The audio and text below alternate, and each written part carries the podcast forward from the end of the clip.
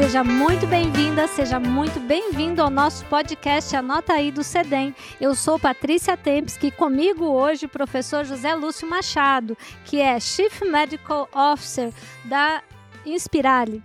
Tudo bom, Patrícia? É um prazer estar aqui com você. Você sabe que você e o Milton são referências de vida, né? E no âmbito da educação médica, da pesquisa científica, no âmbito da educação da evidência em saúde, da evidência educacional. Para mim é uma honra estar aqui conversando com você essa e, tarde. E para mim também é, José, porque você igualmente é companheiro da gente de luta, de trabalho, e vai ser muito legal essa conversa hoje. Tenho certeza que quem está ouvindo a gente vai gostar de ouvir o que o professor José Luz tem para contar para gente. Diz aí, Zé, qual é o futuro da educação médica no Brasil e no mundo? Puxa vida, Pergunta Patrícia. fácil para começar a nossa é conversa é aqui, esquentar. o nosso podcast. Essa é para a gente esquentar. Eu acho, Patrícia, que eu estou muito impactado aqui pelo evento né, que vocês... Peraí, nós não contamos que evento e aonde a gente está. Nós estamos aqui na, na FM USP, na sua casa, e estamos aqui em pleno simpósio de inovação em pesquisa em saúde. É o primeiro CIPES, primeiro de muitos. Eu acho que esse é um espaço bacana, Patrícia, de para reunir as pessoas que gostam de educação médica, que estudam educação médica, que trabalham na, na direção da evidência. A gente precisa ter espaços de reflexão e de onde a gente possa apresentar a produção das pessoas e refletir sobre elas. Então, a importância desse evento é muito, muito grande. Eu estava te dizendo que eu estou impactado ainda pelos temas que vocês escolheram, que são temas de fronteira do conhecimento, né? E, e o tema que eu estou participando amanhã, né? Eu estou ainda é, eu, eu vou estar tá contaminando muito nossa conversa porque eu fiz uma imersão nesses Já podemos testar dias, né? as novas ideias aí para a conferência de amanhã, que vai ser sobre o quê, Zé Lúcio?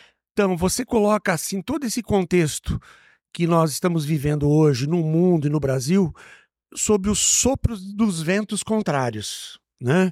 E realmente, né, eu acho que nos últimos cinco anos, muitas coisas aconteceram no mundo e muitas coisas aconteceram aqui no nosso país em que os ventos contrários foram muito fortes.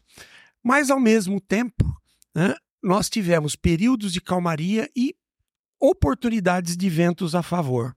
Então é sobre essa esse equilíbrio, esse pêndulo entre os contrários e os favoráveis é que eu tô assim em brainstorm para falar ser quase um boletim meteorológico porque eu estou entendendo aqui, gente. Mas no fundo, o que a gente quer saber, o que que esse tsunami ou essa ventania traz aí os novos ventos da educação. A gente passou por pandemia, aprendeu muito, aprendeu a fazer ensino remoto, tá aprendendo a fazer podcast, né, Zé Lúcio? Exatamente. E o que você, que é um CMO da Inspirale, você que trabalha, que pensa a educação, o que, que você enxerga aí que está surgindo de novo? Então, mediante tantas questões que envolveram a catástrofe sanitária que nós vivenciamos né, em torno da pandemia, e que nós ainda estamos todos muito impactados com nas nossas vidas, estamos. né, com essa com essa situação que todos nós vivenciamos, uh, nós assim o despertar do coletivo mediante essa situação, eu acho que nós estamos agora conseguindo despertar uma nova consciência coletiva de reconstrução do processo civilizatório em torno de questões que são essenciais da vida humana, que é a saúde, a educação e a preservação do meio ambiente. Esses pontos vocês trazem muito claramente. Hoje eu senti na sua fala CIPES, na abertura, né? é. hoje do CIPES, vocês um tocaram. posicionamento, né? Que educar Uh, impacta na saúde e na qualidade de vida da nossa população. Formar bons professores impacta na formação de bons profissionais que impactam, então, na saúde e na qualidade de vida das pessoas. Então, né? Algumas pessoas que podem estar nos ouvindo, nos ouvindo falar assim, puxa vida, né? Mas esse pessoal que traz saúde e educação é, coisas de bandeiras que nós trazemos já de 30, 40 anos atrás da época do movimento estudantil. Mas, gente, peraí, que... não dá para guardar essa bandeira. Continua com ela levantada, por favor. E eu acho que ela se renova, ela se reveste agora de um novo contexto, de uma nova concepção né, da saúde global, da saúde única, da saúde hoje que nós não olhamos apenas o cuidado né, da pessoa sob cuidado, mas de todo o ecossistema na qual nós vivemos, estamos inseridos e temos há a obrigação histórica de preservar para que ele ainda exista para as próximas gerações. Perfeito. Né? Então, é esse compromisso e essa renovação das nossas, do nosso compromisso em torno da luta da saúde, ela está renovada a partir desse, dessa nossa vivência pós-pandemia. O mesmo é, Patrícia, a gente encontra na área da educação. Eu acho que a área da educação, e aqui especialmente eu trago aqui nessa questão da educação do ensino superior, que recebe reflexos importantes das, da nossa do desinvestimento que aconteceu nos últimos anos em função da educação básica, da educação técnica, Não do é só na desenvolvimento educação tecnológico. médica, né? É Exatamente. Então, a entrada hoje nos bancos das nossas escolas médicas é impactada por deformações de, de, de falta de visão de investimento público na educação básica que se reflete na educação superior. né? Há hoje um descompasso entre a idade dos alunos e, a, e, o, e o compasso em que eles estão no processo da educação Sim. né? E isso é trazido para dentro da educação. Agora, o contraponto disso, né? Nós tivemos, estamos repensando a universidade brasileira em outro patamar. Na questão dos espaços, na questão dos tempos. Né? E, para isso, o conceito da hibridização da vida a gente Perfeito. traz para o âmbito da. Agora, deixa da eu colocar. educação. Quando você fala tudo que nós vivemos nos últimos anos e o que mudou, eu sinto que nós estamos vivendo um silver lining. Silver lining em inglês é o lado bom da coisa ruim, é uma expressão que traz o que aprendemos com todo esse sofrimento que foi aí a pandemia. Eu acho que para a educação a gente teve um avanço enorme de entender o espaço virtual, o espaço digital, a educação digital como uma possibilidade real dos nossos professores. E isso, para nós, pelo menos aqui na FIMUSP, alavancou o desenvolvimento docente, porque de repente as pessoas se viram tendo que ensinar no âmbito digital. Então, e você veja, né, que a universidade, de uma forma geral, e a saúde não foge disso, os cursos da área da saúde, nós somos muito impactados na forma de ensinar, na forma de aprender, em torno daquilo que o mundo do trabalho nos traz. E na educação e na saúde, não é diferente. Se a gente olhar na educação, hoje na nossa vida do dia a dia, eu não consigo mais separar na minha vida pessoal, você na sua vida pessoal, o que, que é presencial, o que, que é distância. Quantas horas nós passamos hoje nos comunicando, no imersos no computador. ou no e o celular? WhatsApp, então? Com Assustador. comunicação no WhatsApp. Esse podcast, Mudou Ele vai totalmente sair o daqui, ele vai se difundir para um mundo de rede, né, onde as pessoas vão ter acesso àquilo que nós estamos falando. Não sei quando, e não sei quando. Sabe o que eu acho mais louco? É a gente pensar que a gente está rompendo uma barreira geográfica com o podcast, mas está rompendo uma barreira de tempo. Porque eu não sei, a gente está aqui no CIPES, em tempo real, gravando esse podcast, e eu não sei quando as pessoas vão ouvir. Talvez elas ouçam essa nossa conversa daqui um dia, daqui uma semana, um mês, um ano, e isso está tá, tá posto. É, é incrível pensar nessa modernidade e no- na possibilidade educacional que isso traz. Então, isso está fazendo a gente repensar nosso- os nossos processos, as nossas trajetórias formativas, as nossas travessias. Né? Eu, eu gosto muito da palavra Eita, travessia. Travessia, adorei, Sabe adorei, por porque tem E, a ó, ver com os ventos, hein? A travessia, ela tem a ver com o Guimarães Rosa. Conta pra mim. Porque o Guimarães Rosa ele diz o seguinte: o quando eu falo de trajeto formativo ou de trilha formativa, dá uma ideia da trilha daquele espaço ou daquele matinho, daquela grama que já foi pisada. Ah, verdade. A travessia, o Guimarães Rosa traz no desafio de você Fazer ir de um lado para outro dentro do rio. Uau. E o rio é um desafio que nós não sabemos a sua profundidade, nós não sabemos o quanto que a água está revolta debaixo dos nossos Verdade, pés. Verdade. Então a travessia formativa, ela traduz mais esse movimento hoje dos nossos alunos, dos nossos professores nessa arte É de bem formar. verdade, porque tem um caminho que foi trilhado, mas há também tanta novidade, tanta coisa inesperada, que às vezes aquele caminho trilhado não dá mais conta de até onde a gente quer ir, porque a gente sempre está querendo ir mais e além, não é mesmo? Exatamente. Olha, outra coisa que a gente está ressignificando, Patrícia, e que você vai gostar, é a ideia da transformação dos nossos laboratórios em ateliês. Uau! Fala um pouco sobre isso.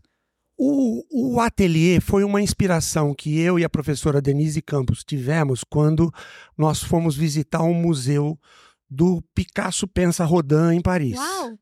E o, que o, você sabe que o, o Rodin era um escultor que primava pela anatomia, pela, pelo desenho, pelo esculpir do ser humano na sua mais perfeita. Ele é o meu né? E o Sempre. Picasso se atreveu a falar assim: vou entrar nessa dentro da visão anárquica e, que ele e- tinha, de e- visão que ele de trazia, e de caótica corpo e do mundo. do Picasso. E ele montou grupos interprofissionais, multidisciplinares de estudo sobre a anatomia do Rodin. Uau! E essas pessoas envolviam artistas, profissionais de saúde, todos os biólogos, o pessoal da comunicação.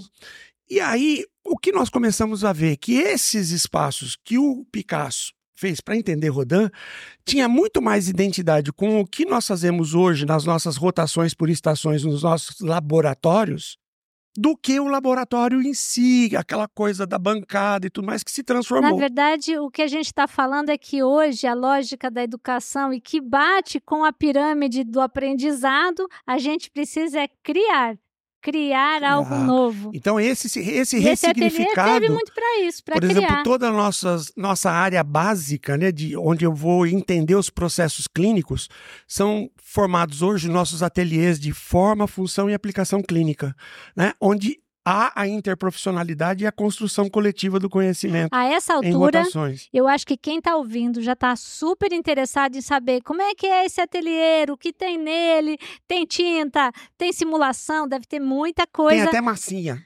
Oba! Então acho que é um novo jeito de educar. E eu acho que a gente precisa conversar mais sobre isso, trazer novas ideias. Se topa vir conversar só sobre esse ateliê, Venho, muito. Puxa vida. É, veja, eu tenho. a- a- essas criações, é, elas são dos nossos professores. Que à medida que você trabalha em espaços criativos onde a palavra liberdade é, é levada profundamente a sério, emanam essas ideias fantásticas de recriação e de ressignificação das coisas. Isso é que dá prazer dentro da universidade. A universidade, o sentido da Hum. universidade é nesse criar, século né?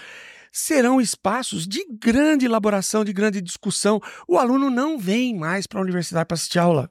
Ele vem para repensar a vida. Opa, ele vem para redesenhar seu projeto de vida. Deveria vir, mas nem sempre é assim. Então, tamo- é aí essa que é o vento, essa é a travessia É que a gente precisa reinventar a educação e é sobre isso que a gente vai continuar conversando. E eu Vamos adoro essa viagem com você, e Patrícia, pensar essa porque travessia. é, eu tenho, eu tenho um, um Sherman lá da, da Anima chamado Daniel Castanho, Sim, conheço. E ele diz o seguinte: que no âmbito da universidade, no âmbito do ensino, da aprendizagem, a, a recriação e a ressignificação se baseia muito nos loucos. E que os loucos precisam ser protegidos. né? E eu acho que nós dois somos dois loucos Um que pouquinho, precisamos... que gostamos de inventar, de criar, a verdade seja dita. E eu nem vou dizer há quantos anos a gente conhece que isso denuncia a sua e a minha idade. Mas é, veja só, se eu tiver que resumir e fazer uma síntese aqui para quem está ouvindo, anota aí, anota aí que ventos te trazem na educação. Eu entendo que da sua fala a síntese é os, os novos ventos da educação é a- funcionam com a criação. com a criação, com a hibridização da vida, trazendo para as práticas educativas, para a constituição na prática das comunidades de aprendizagem, com as novas rodas de conversas, os novos rearranjos das relações sociais, onde não se admite produção de conhecimento que não considere a diversidade cultural, a mescla entre as pessoas, entre as ideias, a diversidade de opiniões, o embate, o conflito construtivo. É isso que vai refazer o papel da universidade no século XXI e que nós estamos aqui tendo a felicidade, Patrícia, de estar isso ajudando a ajudando construir a, esses a processos. criar toda essa Exatamente. travessia. Então, em resumo, anota aí, pessoal, os novos ventos da educação, segundo meu querido amigo aqui, José Lúcio Machado, seria seriam criação, diversidade, comunidade de prática, hibridização da vida. Exatamente. Puxa, e você é ótima na síntese. né? Olha, eu faço pesquisa qualitativa, gente. Esse já é outro assunto para o podcast de outro dia. Zé, você aceita voltar a conversar Nossa, com a gente? quando você chamar, Eu queria fazer um podcast com os você. seus convites para mim são Oba! convocatórias. Eu queria trazer você e Denise para contar para a gente um pouco mais sobre esse laboratório de criação. Não é simulação, não é ciências da vida, é criação. E eu quero saber mais sobre isso e acho que vocês que estão com a gente aí no Anota Aí também querem. Ótimo, eu agradeço aqui é o espaço que você está dando para a gente trazer um pouco dessas ideias, daquilo que a gente está procurando construir e reconstruir. E estamos juntos, somos parceiros nesse processo de co- con- co-construção E da- de uma nova realidade educacional brasileira, principalmente focando aí a formação dos médicos Então, olha, do país. Como diz aquela prece irlandesa, que bons ventos também te levem até o lugar onde você quer chegar. Ou seja, que os ventos é, soprem ao seu favor. Obrigada, Zé Navegar é Lúcio. preciso sempre. E a vida nada é preciso. Valeu, Zé. Obrigado, Patrícia. Tchau, gente. Até o próximo. Anota aí.